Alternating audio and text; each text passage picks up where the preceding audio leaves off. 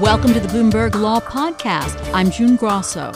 Every day, we bring you insight and analysis into the most important legal news of the day. You can find more episodes of the Bloomberg Law Podcast on Apple Podcasts, SoundCloud, and on Bloomberg.com/podcasts. Could an unsolved 62 year old murder case stop special counsel Robert Mueller from publishing his much anticipated report of his findings in the Russia investigation? Joining me to answer that question is Brad Moss, a partner at Mark Zaid. So, Brad, this case is now getting attention because the D.C. Federal Court of Appeals is going to be ruling on the request of attorney and author Stuart McKeever to release secret testimony given to a grand jury that investigated the disappearance of a Columbia University professor back in 1956. Tell us a little more about this. Yeah, so this is uh, an interesting case in terms of something that had no intention probably of ever implicating anything out of the historical context of the circumstances of this one professor's death many decades ago, but it obviously has some potential policy implications for what's going on right now with the Russia probe because it ultimately revolves around the ability of the judiciary to authorize the release of information that is otherwise considered secret. It's grand jury information. And the problem here for the Mueller team is in the past when we had something like the independent counsel statute, there was a statutory basis for uh, the independent counsel to release and or to incorporate grand jury information into a report. That's why you saw it in the Ken Starr report back in the 90s with Bill Clinton. But that statute lapsed, and so there's no statutory exception or loophole here. And so we're relying now on different interpretations of existing DOJ regulations. And no one quite knows for sure how Mueller's team would view their authority and how DOJ uh, leadership, particularly the Deputy Attorney General, would view the proper policy here um, in the absence of a ruling by the circuit uh, in this ongoing case to decide to what extent Mr. Mueller could bring in various grand jury information in whatever report he writes about the president's involvement in collusion or obstruction. Would this D.C. Circuit opinion necessarily rule in the uh, in the Mueller case? No, so this so it's it's I mean it might get mentioned in the periphery, but the uh, this D.C. Circuit panel is only addressing the context of the specific case before it, which is trying to get the uh, court to authorize the release of this various grand jury testimony from decades ago when the case was presented to the grand jury, but ultimately no prosecution was pursued. Uh, and so the DOJ position in that case, uh, because uh, any case in that kind of situation, the uh, Justice Department represents the U.S. government.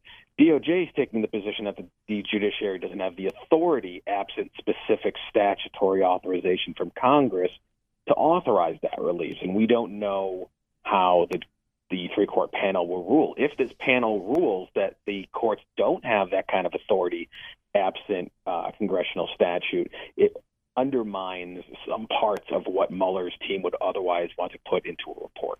Now, if Democrats win control of the House in November, is there a problem solved essentially because they can in in any kind of subpoena they can request this if they're having impeachment hearings? Correct. This is yeah. This is only a problem in the context of uh, there not being a congressional impetus. So if the Democrats take the House and or the Senate and they choose to run various investigations or issue subpoenas that they've been dying to do this whole time, but they've been facing um, some pushback from the Republicans, then yeah, they can do that, and they are then filling in that gap that otherwise was is required, that congressional authorization. But if they fail, if the Republicans hold the House and the Senate, you don't know how this will play out. You don't know how Mr. Mueller would view, you know, any particular ruling. If the if the D.C. Circuit comes down in favor of the Justice Department's view that the judiciary, sorry, the judiciary doesn't have this inherent authority, will he have to curtail or restrict the comprehensive nature of his report? Will Mr. Uh, Rosenstein determine that there are aspects of the report that can never be sent to Congress? It, no one truly knows how this would play out in reality. It's certainly not something we were expecting, but it's going to be an interesting case to see how the circuit panel uh, considers it and rules ultimately.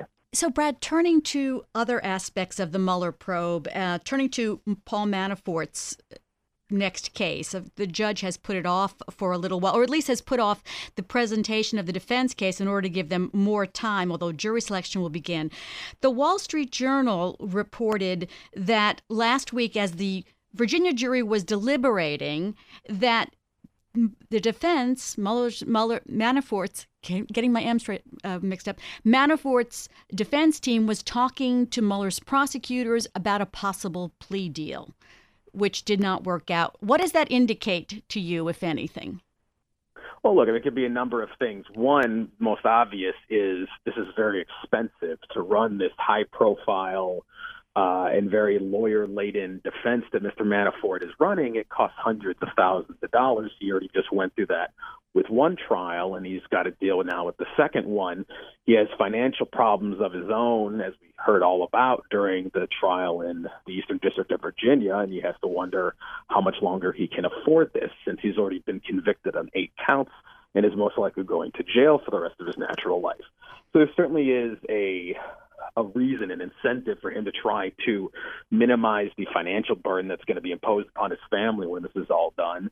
He's got to see if there's any kind of deal he can make in the end to try to save his skin and possibly still see the outside world while he's still alive. Now, what was the problem? What was the reason the negotiations broke down? The Wall Street Journal didn't quite say. My assumption, it's pure speculation, of course, is that it had to deal with the extent to which Mueller, sorry, the extent to which Manafort was willing to cooperate, was willing to provide relevant and material information to the Mueller team on the issue of collusion. And it could be that Manafort doesn't have anything, or it could be that Manafort didn't want to strike that kind of deal, in which case Mueller's team said, then forget it. We'll just go to trial. We've already got you nailed. I, I, tell you, uh, I, I, wish we had more time because I, I, also wanted to ask you about the other implications of this, and it seeming like uh, Mueller seems to be just rejecting a lot of information that is coming his way. Perhaps he has enough. Who knows? Thanks so much, Brad. That's Brad Moss, a partner at Mark Zaid.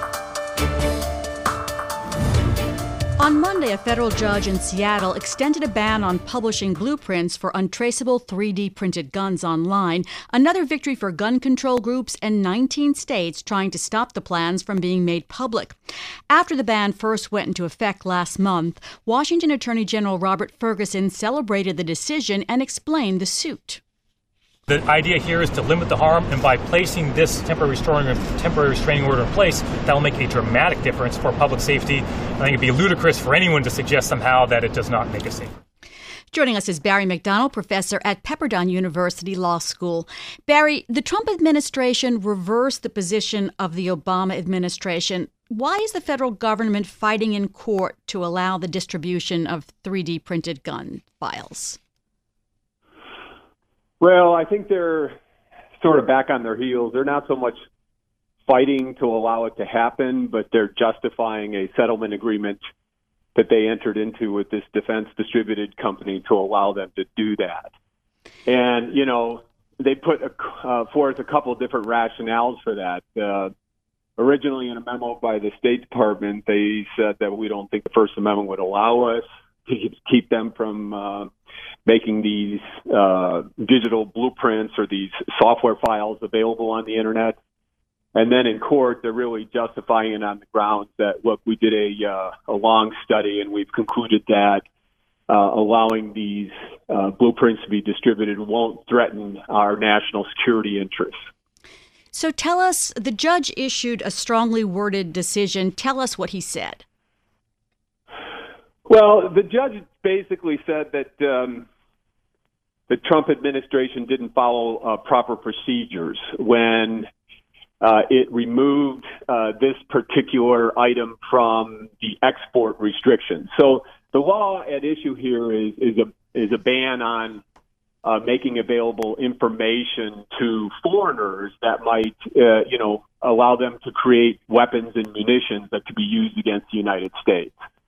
And so the judge said that uh, when the Trump administration agreed to remove uh, these particular items from the sort of category it might have felt fallen into on the export list, that they didn't, you know, properly give Congress 30 days prior to notice of doing that, uh, and they didn't notify the Defense Department. So it's it's really just you know, you, you didn't do it the right way. Go back and you know restart the 30 day clock. Do it the right way, and then and then we'll see. Then we'll litigate the case, perhaps on other grounds. So it's a procedural victory then. What let's talk about the underlying case. Is the First Amendment claim of Cody Wilson, who's the owner of Defense Distributed, who wants to post the plans online, is that First Amendment claim solid or is that questionable? I think it's very solid. Um, and it's solid because of rules the Supreme Court has developed over time uh, to create very broad protections for free speech. So the first question is, you know, are computer software files or computer programs are are they speech? And I and you know some argue they aren't. Some argue this is just conduct, but I, I think those arguments are weak. I mean, you know, computer programs consist of source code, object code, you know, human written language as well as sort of mathematical formulas that are designed to be uh, instruct uh, computer hardware as, as well as computer users uh, what to do. So uh, I think it's very difficult to make the argument that you know even digital uh, you know ones and zeros that make up bits and bytes aren't speech because then you'd have to say well you know music notation that is designed to be a symbol to communicate how to play an instrument uh, isn't human expression protected by the First Amendment. Or that, for example, a mathematical formula like E equals MC squared uh, isn't uh, human expression protected by the First Amendment. So I just think it's very difficult to make the argument that you know these computer programs aren't speech. And then once you um, you know determine that they're speech, now the Supreme Court has uh, said uh, two things. One, if you try to restrain the publication of speech before it happens, uh, then the government is going to uh, face a very severe burden in terms of preventing that dissemination. Think of the uh, Pentagon Papers case that was recently uh, displayed in the Post movie, uh, where you know the Supreme Court basically said the government could not restrain the publication of you know top secret information about the Vietnam War because the government hadn't demonstrated uh, a severe enough national security threat. And so you have that rule that kicks in here where the government would have to, you know, demonstrate a severe national security threat or other harm. Well, would, the, would the government, before we go to the other rule, would the government be able to prove harm? Would the states be able to prove harm in this case where you likely could have access to guns from, you know, to terrorists and all kinds of other people? Well, of course, the states are arguing, and I think understandably so. They're very concerned that, you know, this could put untraceable and undetectable plastic guns uh, in the hands of uh, a lot more users. Uh, you know, and given the mass shootings that occur regularly throughout the United States these days, you know, I don't, I don't, uh, I don't doubt their sincerity. Um, the question is, the question is though, what is the best way to go about addressing the harm? Is it to is it to prevent the speech? And this is sort of in what we call instructional speech.